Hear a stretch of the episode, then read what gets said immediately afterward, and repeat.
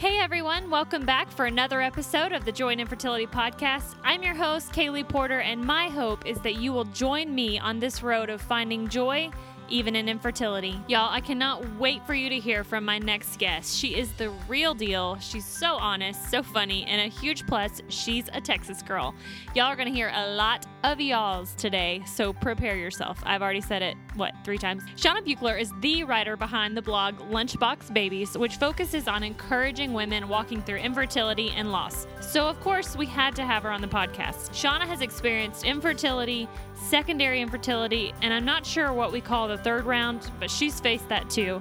She's done I U Is, I V Fs, had chemical losses, D and Cs, and even a stillbirth.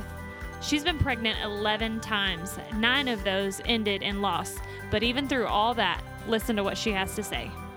It has been such a blessing to be able to talk to women, to do things like I'm doing right now with you, and to share my story, and to be kind of proof that I'm on the other side of this. My faith is intact and stronger than ever. My sense of humor is still intact, and I can like laugh at some of these insane stories that I have been through, and and I'm healed, you know? I mean, grief comes in waves, and while I'm not drowning anymore, you know, so it has become my why, and I truly feel that is why the Lord had me go through it. As stinky as that is, and we're going to have a conversation about it when I get to heaven, but, but I truly feel like um, it's why. I'm sure y'all are all wondering the same thing. How can she say that after everything she's been through? Don't worry, I asked her that same question. So without further delay, I am so excited to introduce you guys to my new friend, Shauna. Hey, Shauna, welcome to the podcast. Thank you. I'm so happy to be here. I'm going to say my fellow Texan because we call ourselves yes. Texans now. Texas. So are you, did you grow up in Texas or? I did. Yes. Okay. I grew up here. Um, ventured out of state for about a year and a half when I was a small child, but I have been back here ever since and never leaving. Yeah, never leaving. I was about to say, did you get flack for not like for leaving and then coming back? Well, no, I was such a small child. So I, the oh, memories are choice, vague. Yes, the, okay. It doesn't count. Right. I'm just, I'm a, I'm a true and tried Texan. So, well, let's start from the beginning. Tell us about you, your family, and how you got, you have two miracle boys, right? I do. My babies. One of them turned twelve yesterday. How oh, they're that not happened. Babies. Yep. They're no, not babies. No, they're twelve and eight. I don't even understand how my angel is twelve. But yes, so I, um, my husband and I got married back in two thousand four, and um, we have two boys.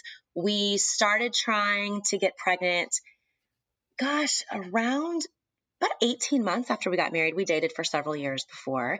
So we started trying to get pregnant and just immediately knew, I think I just knew, you know, when you know that something's not going to be great, I just kind mm-hmm. of had that intuition going in. And you know what's funny is that that happens all the time. Isn't that crazy? With people that I talk to, that is the story over and over and over again. It's like we just knew just something. There's something happening. Knew. I just knew, yeah. And you hear all the time, oh, you have to try for about a year before you can go see a specialist. And at about the six month mark, I'm like, and I'm out. I just went and just got myself my own specialist, and um, we tried for about a year and a half, um, and before we even got pregnant, we, you know, did the, the Clomid, you know, did the steps, the Clomid, and you do the shots, and you do that horrible timed sex, excuse me, that, you know, oh, you yeah, sometimes so have fun. To have. That is so just, you're like, what am I doing?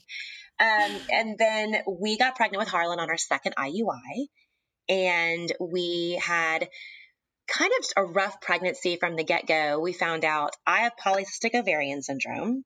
Number mm-hmm. one, which makes it hard to eat, just ovulate, right? To get right. pregnant. And then we discovered when I was pregnant with Harlan that I also had a balanced translocation. Have you ever heard about that? I have not.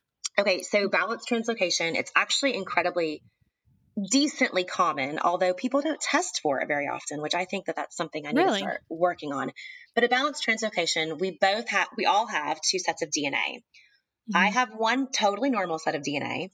On my other side, the top of the three chromosome is on the bottom of the nine, and the bottom of the nine is on the top of the three. So I have everything I need, right? It's just right. balanced, and it's translocation. So huh. we went through all kinds of uh, genetic counselors, and apparently based on my issue, that seventy-seven percent of the time when a, a baby starts growing inside of me, it ends in miscarriage because mm-hmm. um, it becomes imbalanced, right? It, and you it, found this out when you were pregnant with Harlan? While I was pregnant with Harlan. Oh, so he's totally super fine. fine. I know. So he's totally fine, but they're like, you know, it could be difficult moving forward. I'm like, listen, people, the kid's healthy. Let's just talk about this later. Right. Okay. Yeah. Um, so we, um, so I now have polycystic ovarian syndrome. I also now have a balanced translocation. Um, and then we had him five weeks early due to preeclampsia. So it was super fun. Oh, wow. But let me tell you something. I got a healthy baby boy out of it who just turned twelve wow. yesterday. And I'm blessed. And so our family was great. And then we moved forward and um, started trying about it when he was about a year. And man, that's when the problem started. Uh, we were had you t- like, were you nervous even starting that process? You know, I or was knew it what like I was I had getting a... into. I felt like I had okay. knowledge, right? Like this time, I knew. Like I wasn't going to start with mm-hmm. Clomid. We were going to go I U I. You know, that's what we were going to do. And I knew what my issues were, and it was going to be fine, right? Because I'm praying. The desire of my heart is to be a mother of a giant family, and here we go. Yeah, and um, and it's worked before. And it's worked before. Amen. So we just started having miscarriages, and oh, wait, then we had another one, and then we had another one. And um, we decided in the midst of like such a horrible recession in, um, gosh, two thousand eight, eight, nine. Yeah. Around there. Yeah. It was two thousand nine. We decided to spend just about all of our disposable income. It was a really smart decision, um, and do I V F. But not only did we do I V F, we did Um, all the biopsies and like where you basically can tell exactly if they're healthy, if they have I- any type of issues, basically, so we can make sure every single embryo was one hundred percent healthy. Will and they be able to? Issues. Were they going to? They so they could look at that and tell if it was it had your translocation right, issue? Yes. Oh, and okay. they could tell. So I had seventeen embryos, which was crazy. Congrats. fifteen, wow. Thank you. fifteen survived to be biopsied. Wow. And which we were so ecstatic about. And we discovered that seven of them were normal, and mm. which was crazy. They were all girls. Isn't that weird? And wow. they were all girls, but the day we came in for the transfer, because the biopsy was such a new type of medical practice, only two had survived. Oh, wow. Which was kind of heartbreaking. So we put yeah. both in and um, saw their heartbeats. My husband, Reed, was calling him my girls, like his girls. And, um, and we ended up losing them at nine weeks. So they and both took. We they both took, and we lost both of them. Oh my gosh! Um, they think that one of them was already struggling due to the biopsy, and they think when my body started miscarrying that one, the uh, it just triggered the other one. Um, mm. Is what they think. So I was nine weeks along. Um, let me just tell you, if you know, going all that money, all of that emotional expense, physically, goodness, for all of us that have gone through infertility. And to then have all that wiped out and all that hope wiped out, it takes you to your knees. Yeah. It takes you to your knees. Um, and it took a bit, but I tell you, I'm always one that can try to find the silver lining. And my sweet Jackson, who is now eight, we started infertility for him. We ended up getting pregnant with him the week the girls were supposed to be due. Oh, wow. And so to me, you know, it's such a sign that if we had had our girls, as Reed called them, we never would have had my sweet Jackson. Mm-hmm. So he was our seventh pregnancy, and he okay. is a healthy, happy eight-year-old. Um, and their boys are right at three years, three months apart. And our family That's was a lot to happen. It's a lot to happen. Three oh, years. Yes. Because and, you said seven pregnancies? Yes. So Jackson was my seventh pregnancy. So I had had So it was Harlan and then five pregnancies. One of those mm-hmm. were the twin girls twin, that I, right. mm-hmm. I had to have a D and C, and the rest were just, they were early. I never saw the heartbeat. Um, you mm-hmm. know, the, the levels just didn't, H C G levels never really grew. And so, you know, it naturally miscarried. Um, mm-hmm. and so our family was complete, and we were like super, super happy. Yay. And then we just kind of decided when Jackson was about eighteen months, like, let's give this one more try. let's try this one more time, um, had one or two more chemical pregnancies. And then we just, actually we had two more chemical pregnancies. And we then decided, okay, Lord, here we go. We're going to do this crazy I V F biopsy route again. And we're going to try it. And this is going to be our last thing. So Lord, whatever you want here, we're listening. So this is it.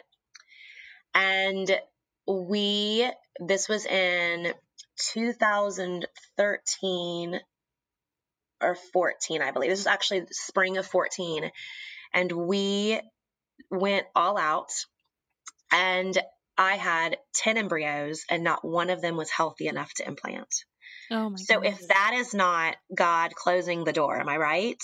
Um, yes. And I'm like, okay, actually, I'm sorry, this was two thousand fifteen. And I'm like, okay, well, we're done.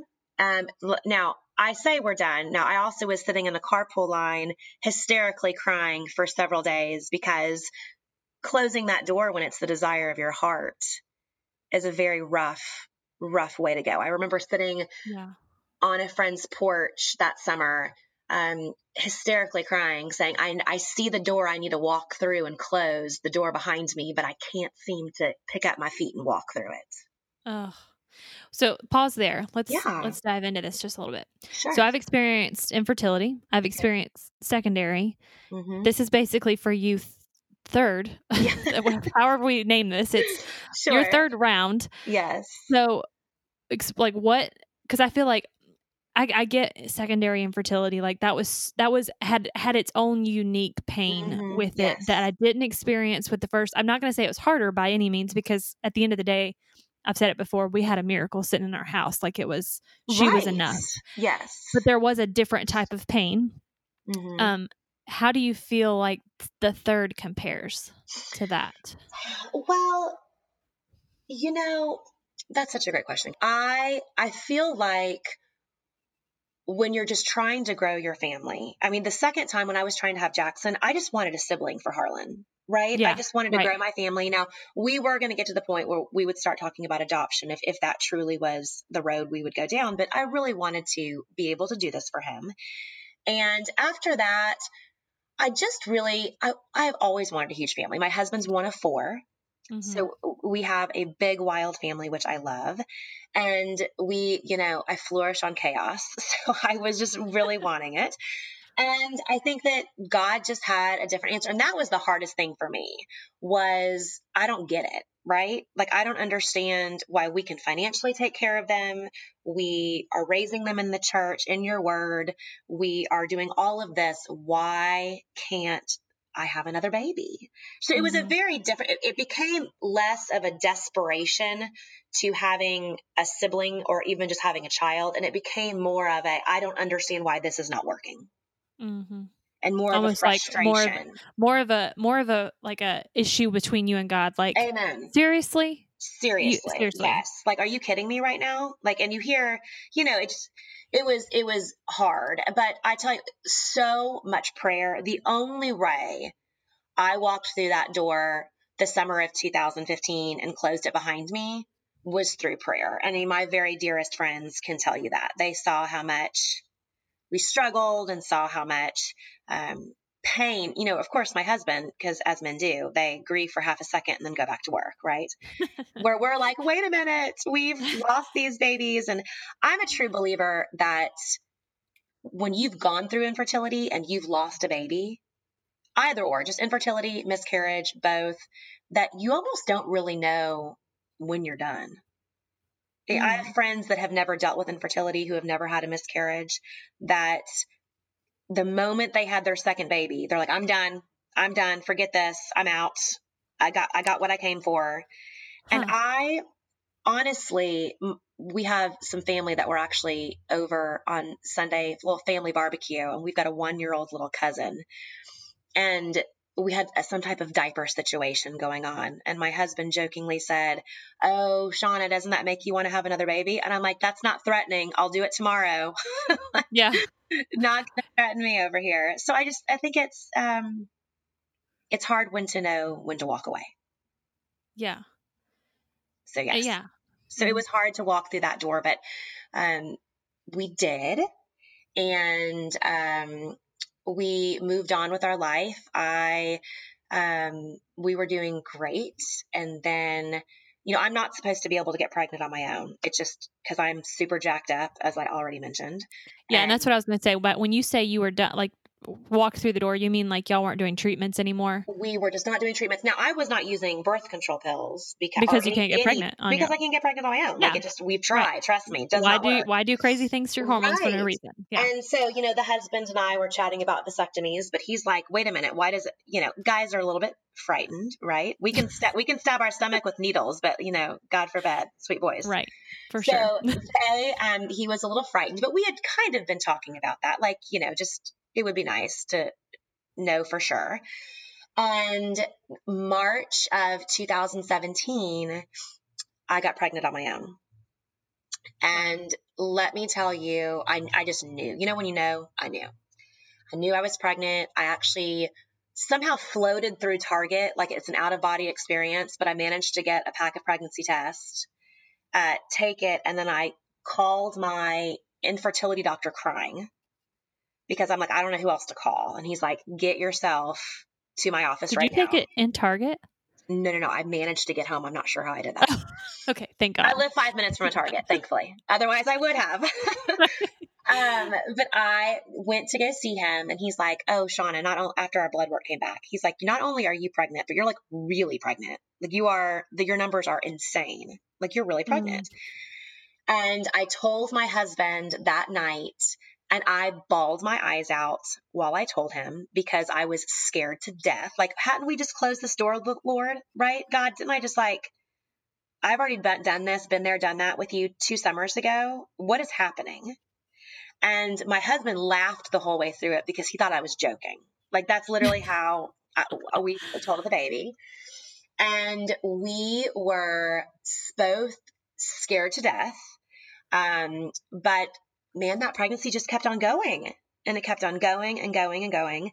And, um, we had all the tests and she did not have my translocation. She was a hundred percent healthy. And I did, um, I had to do with both the boys and with Sophie, the, um, the, the C V S, you know, where they, it's not like the a- a- amniotic fluid one. It's the one that's not quite as major on that one. Um, mm-hmm. Where they basically were able to tell exactly what her D N A was. And she was one hundred percent healthy. Uh, wow. And so everything was wonderful. Everything was going. We told the boys, um, you know, we gave them the, the cupcakes that when they bit into them, you know, had the hot pink frosting. We did the golf balls in the backyard where you hit them and they explode into pink. You know, we did the whole shebang. Everyone knew um, this was Shauna's miracle. Yeah. This was my miracle. This was my repentance, almost like from the Lord, like you have been faithful and I have taken you through this journey and look, look what you have now, the tiny bow on our little sweet family. And, um, we were going along and everything was great and was feeling her kick. And so amazing. My kids were freaking out excited and went to my twenty week appointment and we had lost her. Um, we had lost her with, I had felt her kick the night before. Um, and we had lost her sometime in the night while I was sleeping. Oh my gosh. Um, let me tell you, um, that was the lowest of the lows of my entire life. Um, not only did I have to grieve the loss of my daughter, Um, but I also had two young children. They were mm. nine and six at the time. Uh, I'm sorry, five, nine and five at the time, um, that were grieving mm. the loss of their sister, right? Like they are, um, they don't know what to do. Um, yeah. And they can't manage their emotions when mom's having a hard manage, day. Right. And so it, it was a lot of me trying to suck it up for them. Right. Oh. Um, and there were lots of hardships. And actually she was, her due date was Harlan, my oldest, his birthday. Oh. So he felt like he had this connection with her already. Um, so it was strangely enough when the, when your baby gets big enough and your pregnancy goes far enough, you no longer have D and Cs. and you actually have to deliver your baby. And right. that is what I had to do to my Sophie Caroline. And I'd had C-sections with both Harlan and Jackson. So this was a new thing for me that I'm actually having to like vaginally have a child. And I remember, um, you know, they, if anyone out there that has ever gone through a late term miscarriage, they basically, you spend three days with them inserting stuff inside of your uterus. You go back and forth to your doctor. It is incredibly painful physically, where it basically tries to start your body into contractions, into labor. And mm-hmm. on Friday morning, I, June sixteenth, I went into the hospital and I, I could not, I will tell you this, I could not pray that week. I was so angry with the Lord, so angry. But I tell you what, when I could not pray, other people were praying for me. It is mm. the only way that I made it through that time. And it's crazy that throughout that week, the people he dropped in my life, a friend of mine I had made through the boys' school called me. The exact same thing had happened to her five years prior, like almost to the day um, wow. that she, and we had the same doctor. So she could oh, walk wow. me through what I was to expect. Um, There were the nurse, when I came in and they were giving me the epidural, um, she's sitting in front of me and she's holding my hands and I'm bawling and I'm saying, God is punishing me and I don't know why. And she said to me, the same exact thing had happened to her ten years before. And she could be a witness to me. It was so strange, like the little angel droppings, right? That were yeah. put in to that week that I was mad at him. I didn't want to speak to him. Like he had ruined my life. Right. right. But yet he was not like letting me out of his sight. Mm-hmm. So that was, oh, I'm sorry. I'm emotional. Gosh, it's been two years. It's, um, yeah, it but it's been two now. years. Like right? I thought about that. That's right. It's been two years. That is not, that is not very it's long. Not, yes. So I, um, just because it was a very cruel situation. Uh, you know, we checked in at seven o'clock on June sixteenth in the morning, and they thought we would be done by, you know, mid-afternoon. Um, well, I did not have her until two twenty-five in the morning on June seventeenth, two thousand seventeen. Um, and what is crazy is that Harlan was November seventh, Jackson is January twenty-seventh, and then I got a seventeenth out of the deal. mm-hmm. Um, so seven, seventeen, and twenty-seven, all my kiddos. Yeah. But I had to deliver her, and the most beautiful thing about it was, is I got to hold her. Oh. And I thought, I, I was angry that they couldn't just do a D and C and get it over with and be done with. Mm-hmm. And when it originally started, and I delivered her and they immediately took her away from me. And I said, I want to see her. I want to hold her. And the doctor turned around and, and she said, okay, well, can Reed come over and tell me if he thinks you can handle it? Uh... And Reed went over and saw her, and he, and he looked at me and he said, oh gosh, goodness. I'm so sorry, Hallie. He said, babe, it's up to you, but I think it's going to be really hard. And I said, well, I will know I'm her mother, and it will be harder on me for the rest of my life if I don't hold my baby girl. Wow. So they, uh, they gave her to me. They wrapped her up and they gave her to me, and I held her and I prayed over her while like everyone around me, my doctor, my nurse, my husband, everyone was crying. And we, I gave her back to the doctor and, um, to never see her again on earth. And we had her cremated, and um, she, there was a beautiful memorial garden for the children that this happened to right next to our um, hospital. And to this day, like whenever I go, you know, have my annual appointment or something oh, like that, I go yeah. and I sit in this little memorial garden because I know she's there. I mean, I know she's everywhere. Um, so that was incredibly difficult. It took me a really long time to get right with the Lord. Yeah. Um, we went to church about a month that was, later. And that was your next question.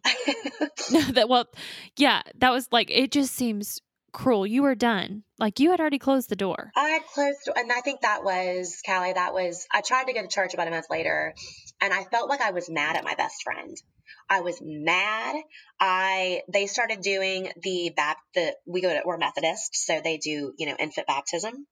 And they started doing infant baptism. And I just put my head down with sobbing tears. And I had to like remove myself from the church. And I didn't go back until Christmas. That Eve. was a month after? It was a month after, probably oh, my wisest yeah. choice. Oh. And I did not go back until Christmas Eve for the candlelight service um, because I was mad. Yeah. Um, I was mad at the Lord. I was, I, and I know, I know there's a lot of people out there that, oh my gosh, you know, everything happens for a reason. Oh, God is so good. God is good. Okay. Amen on that. But my Lord, it's, he was okay that I was angry. He was mm-hmm. okay that I needed a minute, right? Everyone knew what I was going through. Everyone was praying for me and I needed a minute. um, and we grieved and grieved, uh, found an amazing Christian therapist who, again, another gift from God, the same exact thing had happened to her twenty years ago. It's why oh she became goodness. a therapist to wow. help women like herself and me. And I'm like, hello, do you see? I know, I know. Hello, I'm here. Hello. And, um, so oh. we, she was instrumental in helping me. And I finally told Reed, okay, you know what? Go get a vasectomy. Do it. Like, we have to be done. This is horrible. The day, Callie, before he went in to get a vasectomy or to go through the, like, you know, pers- here's what's going to happen when you get a vasectomy appointment. Um, we found out we were pregnant for the eleventh time. Mm. Again, I miraculously get pregnant on my own. And this time I kind of joked around saying, oh, well, this is God being like, man, that was rough what I put you through, right? Here you go. And I bet we basically put that pregnancy in our back pocket, didn't tell anybody, would pull it out when we'd go have our appointments, put it back in when we left, just trying to protect ourselves. Right. Um, and found out it was a little boy. He was one hundred percent healthy. And then we lost him at oh three gosh. months. And at that point, uh, we were, I was done. I'm like, you have to have a vasectomy. We had, um, we literally had the D and C the day before Reed's entire family flew in for the week of Thanksgiving. That was an awesome holiday that year. What th- was this twenty eighteen? This was twenty seventeen. Like, I had two failed pregnancies back to back. Year. Oh my gosh. The same year. Talk about a hormonal jacked up mess. Uh, so we, he, we did the D and C for our little man that we lost on November eighteenth. Um, and then Reed got a vasectomy December first. And mm. we just knew, I said, if you don't get it, this is going to happen again. And I, after we lost our last one, I went and saw a minister at our church, and bless her sweet soul, I sat there and used two boxes, entire boxes of Kleenexes, and talked about how angry I was at the Lord. And I didn't know how I, all I wanted to do was to be able to go to Christmas Eve candlelight service. I mean, it's my favorite. That's all I wanted to do. How am I going to get back here without being hysterical? And she was so amazing, and she helped me back on the road.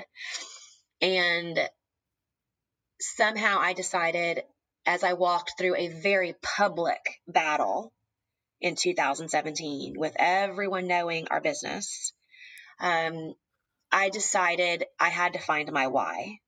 I wasn't going to let losing my Sophie be just one of those things. I was going to have to define it somehow, and I was going to have to find out why it happened. So I kind of set off on a mission and created my blog, and it has become my why. And I am, while I've have moments where I'm like, I need my little girl with me, and it's hard to relive at times, it has been such a blessing to be able to talk to women, to do things like I'm doing right now with you, and to share my story, and to be kind of proof that I'm on the other side of this. My faith is intact and stronger than ever. My sense of humor is still intact, and I can like mm-hmm. laugh at some of these insane stories that I have been through. And and I'm healed. You know, I mean, grief comes in waves, and while I'm not drowning anymore, you know, June seventeenth is going to always be hard, always. Mm-hmm. Um, so it has become my why. And I truly feel that is why the Lord had me go through it. As stinky as that is, and we're going to have a conversation about it when I get to heaven, but, but I truly feel like, um, it's why. Okay. So I'm going to make you go back. Okay. Sure. What, I, cause I just, I'm just like everyone listening, they're like, this was not that long ago. And these were, this was significant trauma back to back to back on top of a yeah. lifetime of trauma. Yes. Um, how do you even trust God from this point forward? I will say that originally I had a lot of fear. There was a lot of fear after I lost Sophie. It was, and especially after I lost our, our last little boy. Um, you know, if God could take something that sacred from me, when, you know, and, and forget me and my husband, it was horrible, but to a nine-year-old and five-year-old little boys, mm-hmm. I mean, my nine-year-old that year, um, we were going to go see Santa. And, you know, so several months had passed. We did not tell them we were pregnant with the last pregnancy. Thank God. I don't think they could have emotionally handled the loss. Oh. I barely could. I barely could have. Um, but we're about to go see Santa at the mall. And I'm like, okay, so what are you going to ask him for? And he goes, my sister. Ugh. Like, I don't want anything else. All I want is my sister to be here. Mm. So it was, there was a lot of fear as to how God could have done what he did and caused so much grief to me, to my husband, to our little people. Um, like if he could do that, what else can he do? What, what am I going to lose next? When is the other shoe going to drop? Mm-hmm. And that, um, that really, really took a hold of me, um, for a while.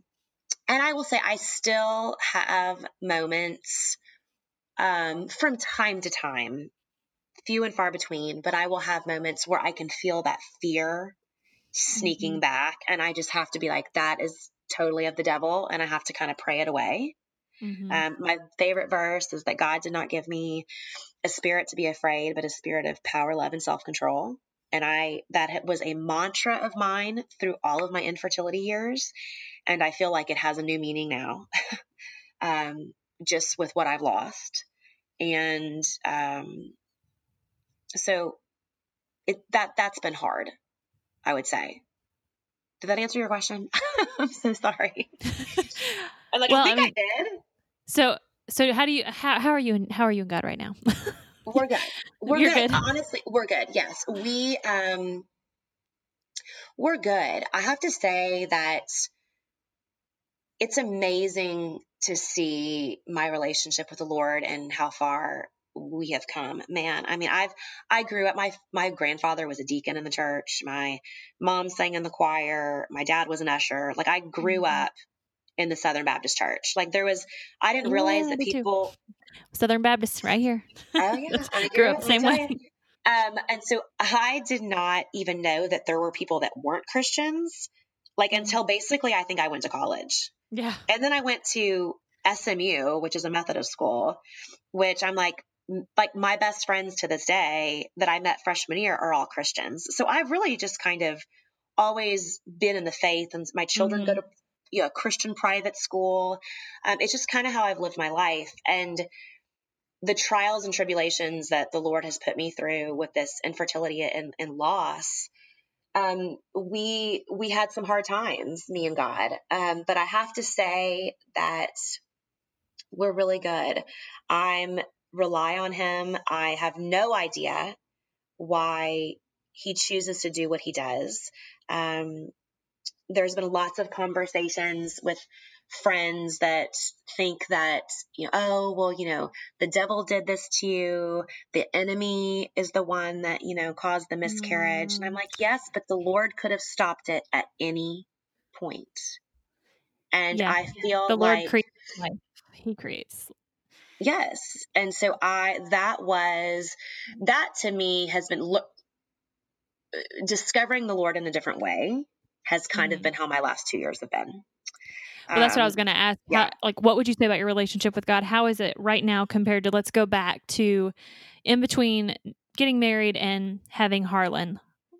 What's the difference with your relationship oh, gosh. with the Lord? You know, um, you know, I would, I would pray. I, I just kind of assumed I had, a, I had a decent childhood, but I was pretty much on my own. I put myself through college. Like I, I am by no means a silver spoon girl. And so I've always just kind of made my own way. Right. And so it was, I just always just felt like if you pray and you work hard enough, right. everything works out. Yeah. Right. You know, I mean, oh, oh gosh. So I had to put myself through school. Okay. And I had to pay for my wedding and okay, now I'm going to have to work a little hard at having babies. Okay. Well, it's just one of those things that I have to do. Yeah, God's with you though. You're good. I'm praying. I'm praying about it. I'm cool, whatever. Yeah. And I think it's not until you get older and you start realizing that like things are hard. Yeah. Things are really hard. Things happen. That things yeah. happen that you really start seeing God in another way. Um, I mean, we talk more. Um, it's not like I'm just on my knees saying some canned prayer. Mm-hmm. Um, I go running every morning and I talk to God and like, I literally have a conversation with yeah. him and, um, it's like a friend. Um, and I am thankful for that. I am,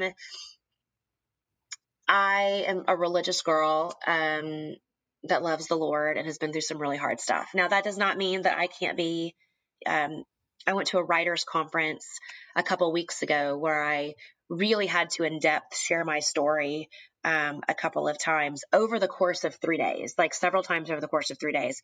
And I have to tell you, man, it bummed me out. Like it put me in a really dark place, mm. um, for a day or so, just, just having to do that. And, and I, I was mad again and I was scared again. And I, wish that I was holding my little girl who'd be two and a half at this point. Um, if she had lived from, you know, but almost, yeah, about two and a half. Um, so I have to say my relationship with the Lord is very deep, but it's very honest. Yeah. And I don't hide things. Not like he would know I'm hiding stuff anyway, correct? I mean, it's not like we're yeah. hiding. We can hide things from him. He gets it, but I don't even try. I don't even right. try. I'm real and raw and honest. And that has been the change. Yeah.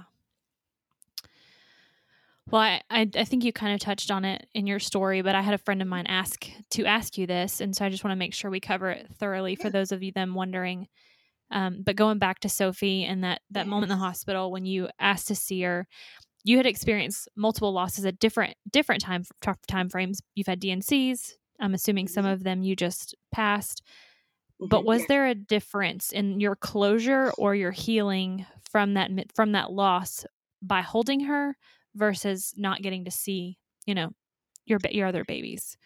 Um, in the moment, it was, ju- it was as a mother, I, I needed to hold my baby. Right. Um, it was just an innate total, like I have to, I, I need her now. She's across the room. Give her to me. Mm-hmm. And I needed to do it. Now doing it. Um, and then the weeks after, playing that back in my head was a knife to the heart. Mm. Now, I will tell you now, two years removed, I would never have forgiven myself if I did not hold her that day. Okay. I would always think I failed her. Mm-hmm.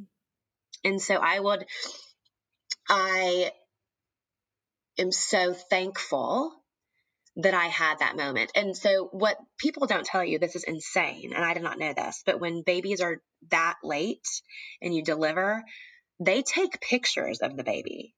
And then they ask you if they want the, you want the pictures, which when you're so high on grief and drugs, you're like, you, I mean, like, what are you going to say? Right. So we have in a closet in an extra room in my house at the very top shelf, someone gave a pink box to us when we were actually still pregnant and with all this monogrammed stuff that someone had so kindly monogrammed Sophie Caroline Buchler all over it for us and her little um, initials.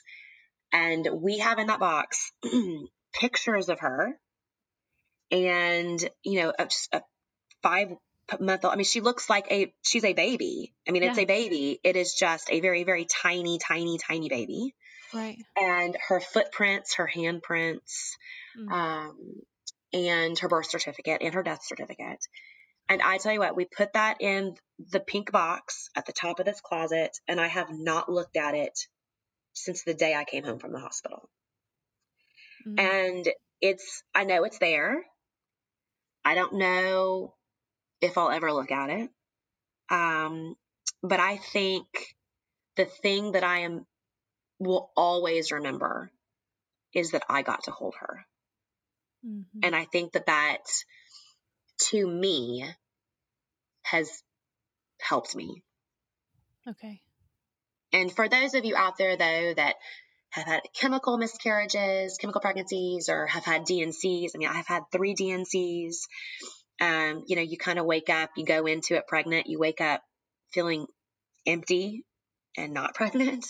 Um, it is, there's no good way. I mean, mm. you know, it, there's, there's, it's, it's not a great situation yeah. no matter what, but I do know that I have a literal football team in heaven. Mm-hmm. And that I will, Sophie is the head cheerleader, and they will all meet, meet me there one day. And I think you have a lot of cheerleaders, right? Or, or, I do. Well, it, it's so funny. I actually have always said I, um, you know, I've always wanted a giant family and big family. And I had a friend tell me one time, she's like, okay, so, you know, our time here on earth is short, right? And we're going to spend an eternity in heaven, and yep. we're all going to be jealous of you in heaven yep. because you're going to have the biggest family up there. Like, we're all going to be like, look at our two point five children and our dog. And you're going to be having like a million kids around you. Yeah, you got the big house with the big table. I got the big house on the block in heaven. Heck yeah, sister. For multiple reasons, because what yeah, you've exactly. experienced on this earth, you deserve the big house. Oh, yeah, gosh. I just talked to another stuff. girl. I just talked to another girl. We we we had the same conversation. Like it, you gotta re, we gotta remember our life is a blip here. So eternity, yes. you get to spend eternity with those kids, and it's. We're all going to be jealous. We're all going to be jealous. And I, it's all, it's going to be so cool to see you meet your kids for the first time oh, to build up, I... watch that, that, that moment. And what's crazy is that my boys, they only know about Sophie. They have no idea that about, mommy has been yeah. pregnant eleven times. I mean, one day I am going to rock their world. Let me tell you. And not that, not that we have any idea if this is how it happens, but how cool would it be if, if, if their creator, if Jesus himself was the one to say, hey, Shauna, I have to, I haven't introduced you to somebody, oh, a whole bunch, a whole bunch of somebodies. Girl, I don't have tissues in here. You are going to like make me lose it. Yes. That would be just a, a dream. Yeah. Yeah. Uh, uh. Okay. Moving on. Oh my goodness. Okay. Okay. So this is our last podcast for twenty nineteen. Yes. It's going to be a few weeks before our next one drops next year. Oh my gosh, twenty twenty. I can't even believe the, those words are coming out of my mouth. But what are some things that you would like to leave with us as we start a new year? Many of those listening are still in that, that yucky, disappointing, hard part of infertility right. or, or loss. So give us some words to end out twenty nineteen and, and start that new year. Um. Okay, great. I um. Well, I think... one of the reasons I started Lunchbox Babies, my blog, was to reach out and, well, to heal myself, but to reach out and touch people that have walked the same road that I have walked with infertility and loss. I think that so many times as women, we go through this alone. It's incredibly lonely. It's a sorority that we never wanted to join at all, and somehow we're here. And I wanted to heal through humor and faith and just being together. And I think the one main thing, there's three, but one thing I want to say is that you are not alone. Mm-hmm. You are not alone. I know it feels like you're alone. If you are currently going through a miscarriage, if you are currently like driving to the doctor's office for yet another sonogram to see if it's time to trigger Uh, for your I U I or your I V F, you are not alone. Mm-hmm. Um, let others love you. Let your husband love you. He might not be doing the same thing you are physically, but he is right there walking that road in his heart.